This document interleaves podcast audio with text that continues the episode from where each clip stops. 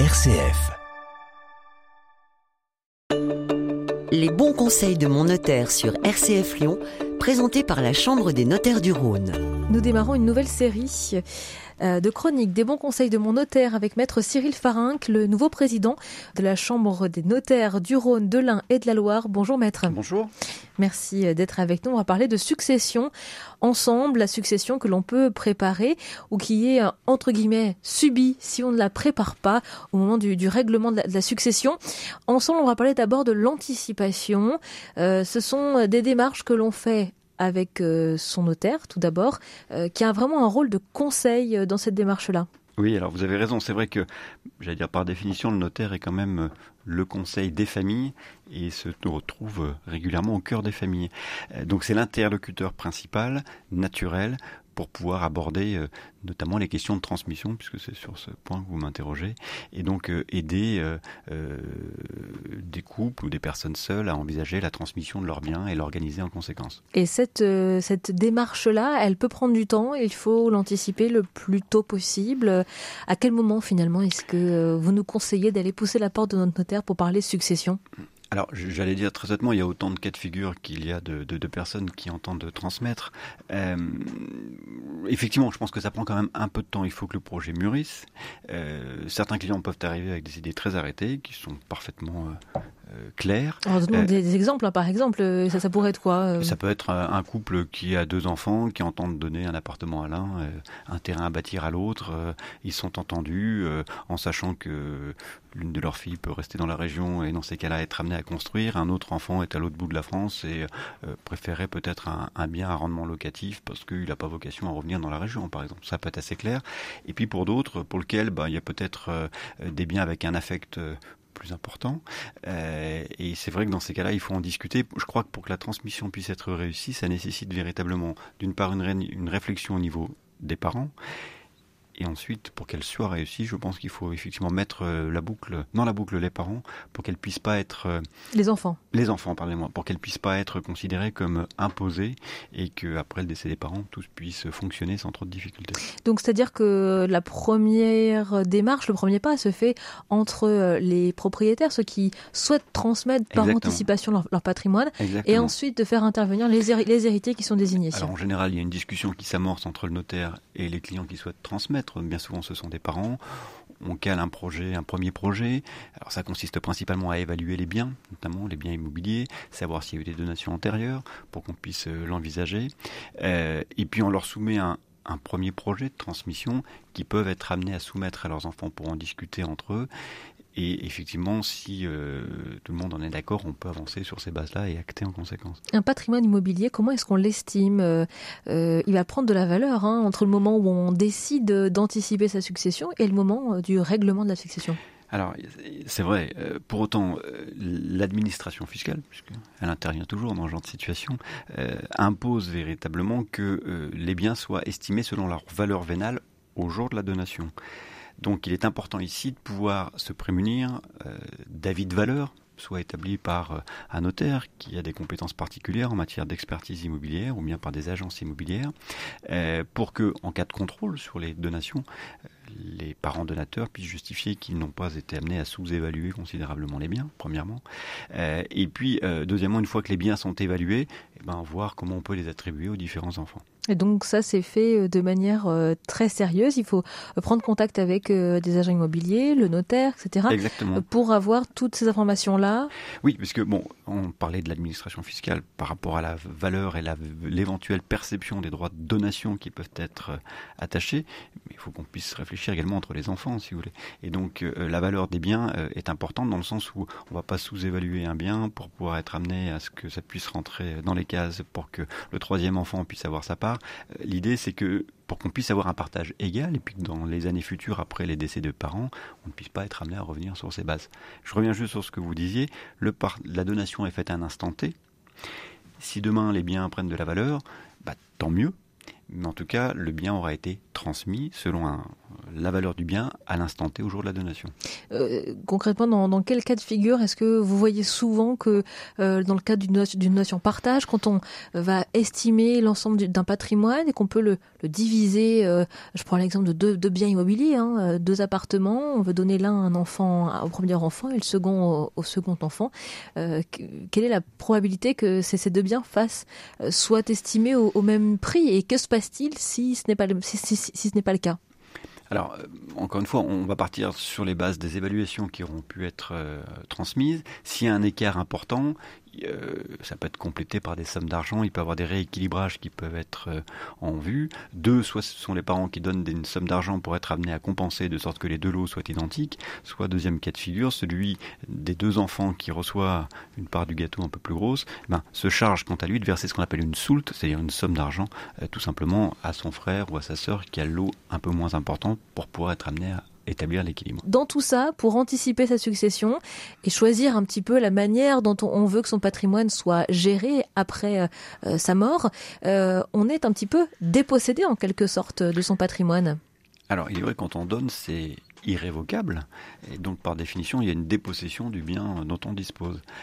Donc de deux choses l'une, soit les parents entendent donner ce qu'on appelle la pleine propriété, c'est-à-dire ils ont un appartement et ils le donnent en totalité, en pleine propriété à leurs enfants, ces derniers en deviennent propriétaires à leur tour, s'ils veulent le louer, ils encaisseront leur loyer. A l'inverse, euh, il est également possible d'opérer ce qu'on appelle un démembrement de propriété, terme savant qui veut dire tout simplement que les parents conservent une partie de la propriété, ce qu'on appelle conservent l'usufruit, ils en conservent la jouissance. Si c'est sur leur vivre. Voilà, s'ils restent dans leur résidence principale, ils conservent leur résidence principale jusqu'à leur dernier souffle, leur vie durant. D'une part, si c'est sur un bien à rendement locatif, les enfants sont propriétaires, ils sont nus propriétaires, puisqu'ils sont privés de jouissance, et ce sont dans ces cas-là les parents qui continuent à encaisser les loyers, ce qui leur permet, de cas échéant, d'être un complément de retraite pour eux. Mais comment ça se passe s'il faut euh, changer la toiture, euh, remplacer la chaudière Qui paye? Alors, le, Code civil prévoit ici, de manière assez euh, précise, des règles pour, bah, vous prenez l'exemple de travaux importants, pour changement de toiture, qui, du nu propriétaire ou de l'usufruitier, supporte le coût de ces travaux. sachant que ces règles qui sont prévues par le Code civil si je résume principalement tout ce qui est gros travaux demeure à la charge du nu propriétaire et l'usufruitier a à sa charge des charges comme un locataire si vous voulez, mais il est parfaitement possible dans la donation d'y déroger, de sorte que ce soit les parents usufruitiers qui conservent à leur charge l'ensemble des travaux. Donc ça c'est à définir, c'est à euh, définir et à échanger avec le notaire dans le cadre de, ce projet de transmission. Est-ce qu'il y a quand même euh, des risques euh, à, tout transmettre avant sa mort et, à, vraiment l'anticiper hein, alors, vous avez raison bien souvent, euh, l'objectif de la transmission, c'est rechercher quand même un gain fiscal. Pour autant, il faut quand même avoir en tête que l'allongement de la durée de vie est quand même une réalité aujourd'hui. Et on sait qu'en général, l'allongement de la durée de vie, ça veut dire un coût important véritablement. Les EHPAD, les maisons de retraite sont des coûts qui sont importants. Et il est important également que pour les donateurs, ils puissent conserver vers eux euh, un peu de patrimoine ou des liquidités qui leur permettraient d'être indépendants par rapport à leurs enfants, ce qui est important aussi, et pouvoir faire face à ces dépenses le cas échéant. Donc vous, vous conseillez justement on de... Peut, on peut conseiller de donner, comme on peut conseiller parfois, s'il n'y a pas d'intérêt fiscal particulier, de ne pas donner pour conserver une certaine indépendance et autonomie aux parents. C'est vrai qu'on ne l'a pas précisé euh, sans rentrer dans le détail. Euh, l'intérêt fiscal d'anticiper la, donation, il est euh, important et conséquent oui, euh, il est important, notamment lorsque euh, les parents ne donnent que la nue propriété, puisqu'en fait, c'est pas la totalité du bien qui est transmise, et donc euh, ce qu'on appelle l'usufruit est conservé par les parents qu'on évalue et qu'on fiscalise à ce moment-là. Donc ce qui permet pour eux un gain fiscal à ce moment-là, ce qui n'est pas le cas lorsqu'il y a un décès subi et la totalité du bien est transmis en pleine propriété. Donc effectivement, il y a un gain fiscal si vous donnez de votre vivant, ce qu'on appelle en nue propriété. Et si on donne totalement de son vivant? Alors, si on donne totalement euh, de son vivant, il n'y a pas de gain particulier sur un plan euh, fiscal. Ça peut être un gain, si vous voulez, peut-être dans les rapports entre enfants, puisque au lieu d'avoir un bien qui ou des biens qui seront, euh, par exemple, trois, trois, biens immobiliers qui seraient transmis à trois enfants euh, par décès, et eh bien ici on détermine qui aura quoi. L'enfant numéro 1 aura, par exemple, un bien à Lyon, l'enfant numéro 2 aura le bien à Bourg, le troisième à Saint-Étienne, et on peut valoriser comme ça. Mais il y aura quand même des, frais de ah succession à payer, quoi qu'il arrive, et des frais de donation aussi, dans tous les cas. Il y aura des frais de succession et de partage à ce moment-là. Et qu'est-ce qui est le plus intéressant? Est-ce que c'est d'attendre la succession ou de, de, Alors, ça de payer des frais? tout, Ça nécessite malgré tout qu'il y ait un accord familial et que tout le monde puisse être autour de la table pour pouvoir échanger, ce qui n'est pas toujours possible parce qu'il peut y avoir des mésententes entre frères et sœurs. Légendaire entre les frères et sœurs et remettre, réunir tout le monde autour de la table n'est pas forcément évident. Euh, si c'est possible, si c'est envisageable, si le patrimoine des donateurs le permet, on ne peut qu'inviter véritablement euh, les familles à procéder de la sorte. Est-ce que euh, une, une, anticipation de transmission de patrimoine, elle peut se faire à distance? Je pense à des familles qui sont un peu éclatées ou expatriées dans certains pays du monde entier. Est-ce qu'il faut forcément que les gens soient physiquement sur place? Alors c'est une bonne question. la loi a évolué sur ce et permet aux notaires d'établir désormais des procurations euh, notariées à distance avec un mode de fonctionnement euh, un peu différent depuis notamment le confinement, mais il n'est pas rare, puisque maintenant on a tous dans une famille un enfant, un membre de sa famille qui habite à l'étranger, euh, au lieu de le refaire revenir, il est parfaitement possible de pouvoir organiser euh, la transmission avec cet enfant qui est à l'étranger et de lui faire recueillir euh, sa signature pour une procuration à distance. Et enfin, dernière question, avant qu'on se retrouve la semaine prochaine, Maître Farinck, est-ce qu'il y a un âge limite auquel on, à partir duquel on ne peut plus donner ou anticiper sur la, donation de, son patrimoine Il n'y a, pas d'âge limite, on, on transmet comme on l'entend et à l'âge qu'on veut. Euh, J'aurais tendance à dire que, euh, après, tout dépend également de la consistance du patrimoine de chacun, euh, mais le moment de la retraite est un moment qui est quand même important puisqu'il peut y avoir une perte de revenus pour les parents. Ils vont savoir exactement quel va être le montant de leurs revenus et c'est là où les choses peuvent se positionner pour savoir exactement ce qu'ils veulent transmettre et ce qu'ils peuvent transmettre. Attention au montant aussi, il y a un montant à ne pas dépasser. Hein. Exactement. On pourrait poursuivre cette conversation autour de la succession pour rappeler qu'on peut donner donc on, peut donner par anticipation une partie de son patrimoine. Je dis une partie parce que la loi nous contraint sur euh, déjà une, durée, euh, une durée et puis euh, en quantité aussi. Alors, il existe effectivement un système d'abattement qui a été mis en place où c'est par exemple, on prend le cas des parents, les parents peuvent être amenés à donner jusqu'à concernant des biens immobiliers, des fonds de commerce, toutes choses, jusqu'à 100 000 euros par parent à chaque enfant. Dans ces cas-là, ce qu'on appelle en franchise de droit. En résumé, vous avez un couple qui a deux enfants, ils peuvent être amenés à donner jusqu'à 400 000 euros en franchise de droit de donation. Donc c'est-à-dire sans payer Sans payer de droit. De droit. En dessous du seuil. Euh, cela, c'est possible. Et cet abattement de 100 000, il est valable sur une période de 15 ans. Donc, en résumé, si vous y prenez un peu tard, eh ben, c'est vrai que vous ne pourrez bénéficier qu'une seule fois de cet abattement. Si vous en prenez un peu plus tôt, bah, l'idée c'est de pouvoir, le cas échéant, envisager une deuxième transmission pour envisager de réutiliser cet abattement de 100 000 euros. Ça, c'était par exemple pour des biens immobiliers, mais pour des liquidités bancaires, euh, dès lors qu'il y a ces conditions d'âge, notamment pour le donateur qui aurait moins de 80 euh, ans, il est possible également de donner des liquidités bancaires, d'accord, euh, jusqu'à un plafond de 31 865 euros en plus de l'abattement de 100 000 et qui vient se cumuler. Tous les 15 ans aussi. Tous hein. les 15 ans aussi. L'idée, c'est de pouvoir faire circuler l'argent et que on hérite de plus en plus tard aujourd'hui. Donc l'idée, c'est de pouvoir transmettre pour que les enfants puissent en bénéficier à ce moment-là. Donc ça, il faut l'avoir aussi en, tête. Le faire euh, avec son notaire, on ne transmet pas les, liquidités comme ça. Hein. Alors, on peut parfaitement le faire, euh, soyons très clairs. On peut parfaitement être amené à transmettre au moyen simplement ce qu'on appelle un imprimé fiscal ou directement sur le site des impôts en disant voilà, je donne tant à mes enfants. Fiscalement, il y a une obligation de déclarer et ça, ce sera rempli. À partir de combien?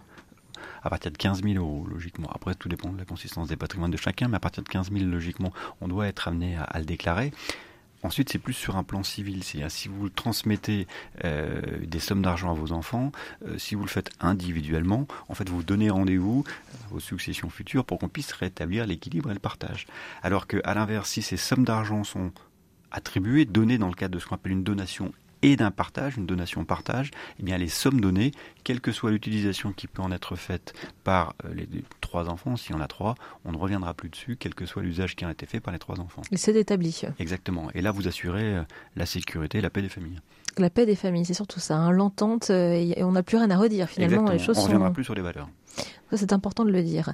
Euh, alors, qu'est-ce qui se passe une fois que euh, la succession doit être réglée, euh, qu'il y a eu une donation partage, une anticipation sur la succession Comment est-ce que vous, vous procédez en tant que Lorsque les biens ont déjà été transmis, entre guillemets, on ressort la donation avec les familles, mais j'allais dire, on ne transmettra que les biens qui restent à transmettre. Ceux qui ont d'ores et déjà été transmis, eh bien, c'est, entre guillemets, toujours ça de prix, mais on ne reviendra plus sur ces valeurs et on ne reviendra plus à voilà. et on restera véritablement sur le cas d'échéance qui qui reste éventuellement à transmettre. Et, qu'est-ce qui se passe alors sur Alors lorsqu'on ouvre une succession, bah, la première des choses c'est de s'assurer premièrement de la qualité des héritiers ça paraît tout simple, mais qui sont, euh, qui sont les héritiers à qui, on transmet À qui on transmet. Euh, donc il y a une recherche qui peut être euh, effectuée ici, qui peut être simple. Lorsque vous avez un livre de famille, il y a trois enfants, il n'y a pas de difficulté particulière. S'assurer qu'il n'y ait pas de disposition testamentaire que le défunt n'ait pas laissé de testament, par exemple, pour privilégier l'un ou l'autre. Alors, on ne prive pas complètement d'enfants, c'est pas possible, mais on peut avantager l'un par rapport à d'autres. Parce qu'on rappelle que c'est euh, la réserve héréditaire. La réserve héréditaire qui est, qui est principalement prévue dans tous les, les pays euh, euh, de droit continental, donc plutôt latin, qui prévoit une cote-part incompressible qui revient à chacun des enfants. Donc en France, c'est 50%.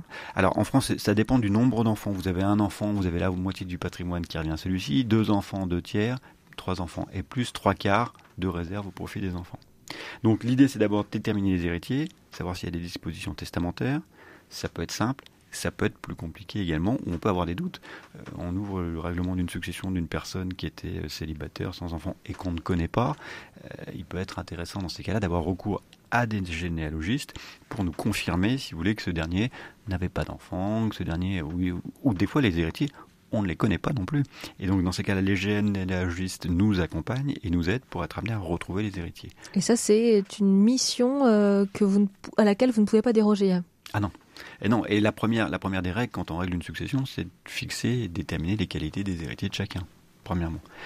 Et puis ensuite, c'est de déterminer la consistance du patrimoine qui va être transmis donc euh, les liquidités bancaires, on interroge les banques qui nous donnent l'état des comptes au jour du décès et évaluer principalement les biens immobiliers. Alors on a parlé de l'anticipation de la succession et puis à présent du règlement de la, succession. On dit souvent qu'une succession peut prendre du temps. Est-ce que c'est limité? Est-ce qu'il y a une durée euh, que vous devez respecter en tant que notaire pour euh, achever, terminer une succession? Oui, il y a une durée fiscale puisque euh, on a une obligation d'être amené à déposer ce qu'on appelle une déclaration de succession dans un délai de six mois à compter de la date de décès du défunt. Euh, c'est court, six mois. Alors c'est court et c'est long à la fois. C'est court effectivement, euh, ça peut paraître très long aussi quand on leur annonce six mois pour être amené à effectuer ce règlement, parce qu'il faut réunir l'ensemble des informations, de récoller euh, l'ensemble des, évaluations. Euh, et ça peut être effectivement court lorsque vous avez des droits de succession qui peuvent être importants, qu'il n'y a peut-être pas forcément suffisamment de liquidité et que ça nécessite la vente d'un bien immobilier. Eh ben, peut-être que six mois c'est court. Six mois ça peut être court dans le délai. Surtout dans le contexte actuel. Exactement. Alors il est toujours possible de pouvoir verser un acompte sur les droits de succession et puis verser le complément après dans un, dans un deuxième temps lorsque le bien immobilier est vendu. Et euh, qu'est-ce qui se passe quand euh, vous devez chercher euh, les héritiers et qu'ils ne sont pas là et que ça prend plus de six mois? Alors, ça, c'est une autre difficulté. Effectivement, euh, on peut avoir le cas classique, standard, qui se passe très bien. Madame euh, décède, elle a trois enfants et on les a tous sous la main, si je puis m'exprimer ainsi, avec le livret de famille et on sait exactement ce qu'il en est. Et puis, il peut avoir des situations de famille où, euh, par suite de mésentente familiale, un des enfants, non pas disparu, mais s'est expatrié et on ne sait pas où il en est, on ne sait pas où il se trouve et qu'il faille le trouver. Dans ces cas-là, on diligente, on missionne ce qu'on appelle un généalogiste qui, lui, doit être en mesure de pouvoir retrouver et rechercher cet héritier-là. Alors sur un plan fiscal, à partir du moment où, entre guillemets, on a mandaté le généalogiste, ça suspend, entre guillemets, euh, notre délai fiscal qui reprend une fois qu'on a révélé l'existence de cet héritier. Donc une fois qu'on l'a, il y a une sorte de tolérance, si vous voulez, par rapport à l'administration fiscale dans le cadre du bon règlement de cette succession. Et ça, ça arrive souvent euh, que vous ah, devez suspendre euh, les, le règlement fiscal d'une succession? Alors, euh, il faut vraiment que ça soit encadré, que ça puisse correspondre à une certaine réalité, parce que c'est pas toujours opposable à l'administration fiscale, donc il faut véritablement que ça s'explique. Euh, mais effectivement, retrouver des héritiers, c'est pas forcément chose évidente. Euh, les familles sont de plus en plus mobiles aujourd'hui, euh, les situations de famille peuvent être euh, multiples et ça nécessite de plus en plus aujourd'hui effectivement de pouvoir recourir au moins à des confirmations de ce qu'on appelle la dévolution successorale, c'est-à-dire la liste des héritiers. Pour lister le patrimoine aussi d'un défunt, vous faites appel à, d'autres partenaires, à des commissaires-priseurs, à des personnes qui sont en, en mesure d'estimer le patrimoine? Alors, il y a deux choses pour les, tout ce qui est actif bancaire, le problème ne se pose pas, puisque l'état des banques, euh, les banques donnent l'état des comptes au jour du décès. Pour les biens immobiliers, effectivement, ça nécessite des évaluations de biens. Soit euh, les notaires le font euh, et peuvent être amenés, alors soit avec des bases de données immobilières dont ils disposent, soit en se déplaçant pour aller voir exactement ce qu'il en est. Certaines études sont dotées de services d'expertise, ou bien on peut demander des avis de valeur aux agences immobilières pour avoir une valeur vénale la plus juste qui soit pour la transmission.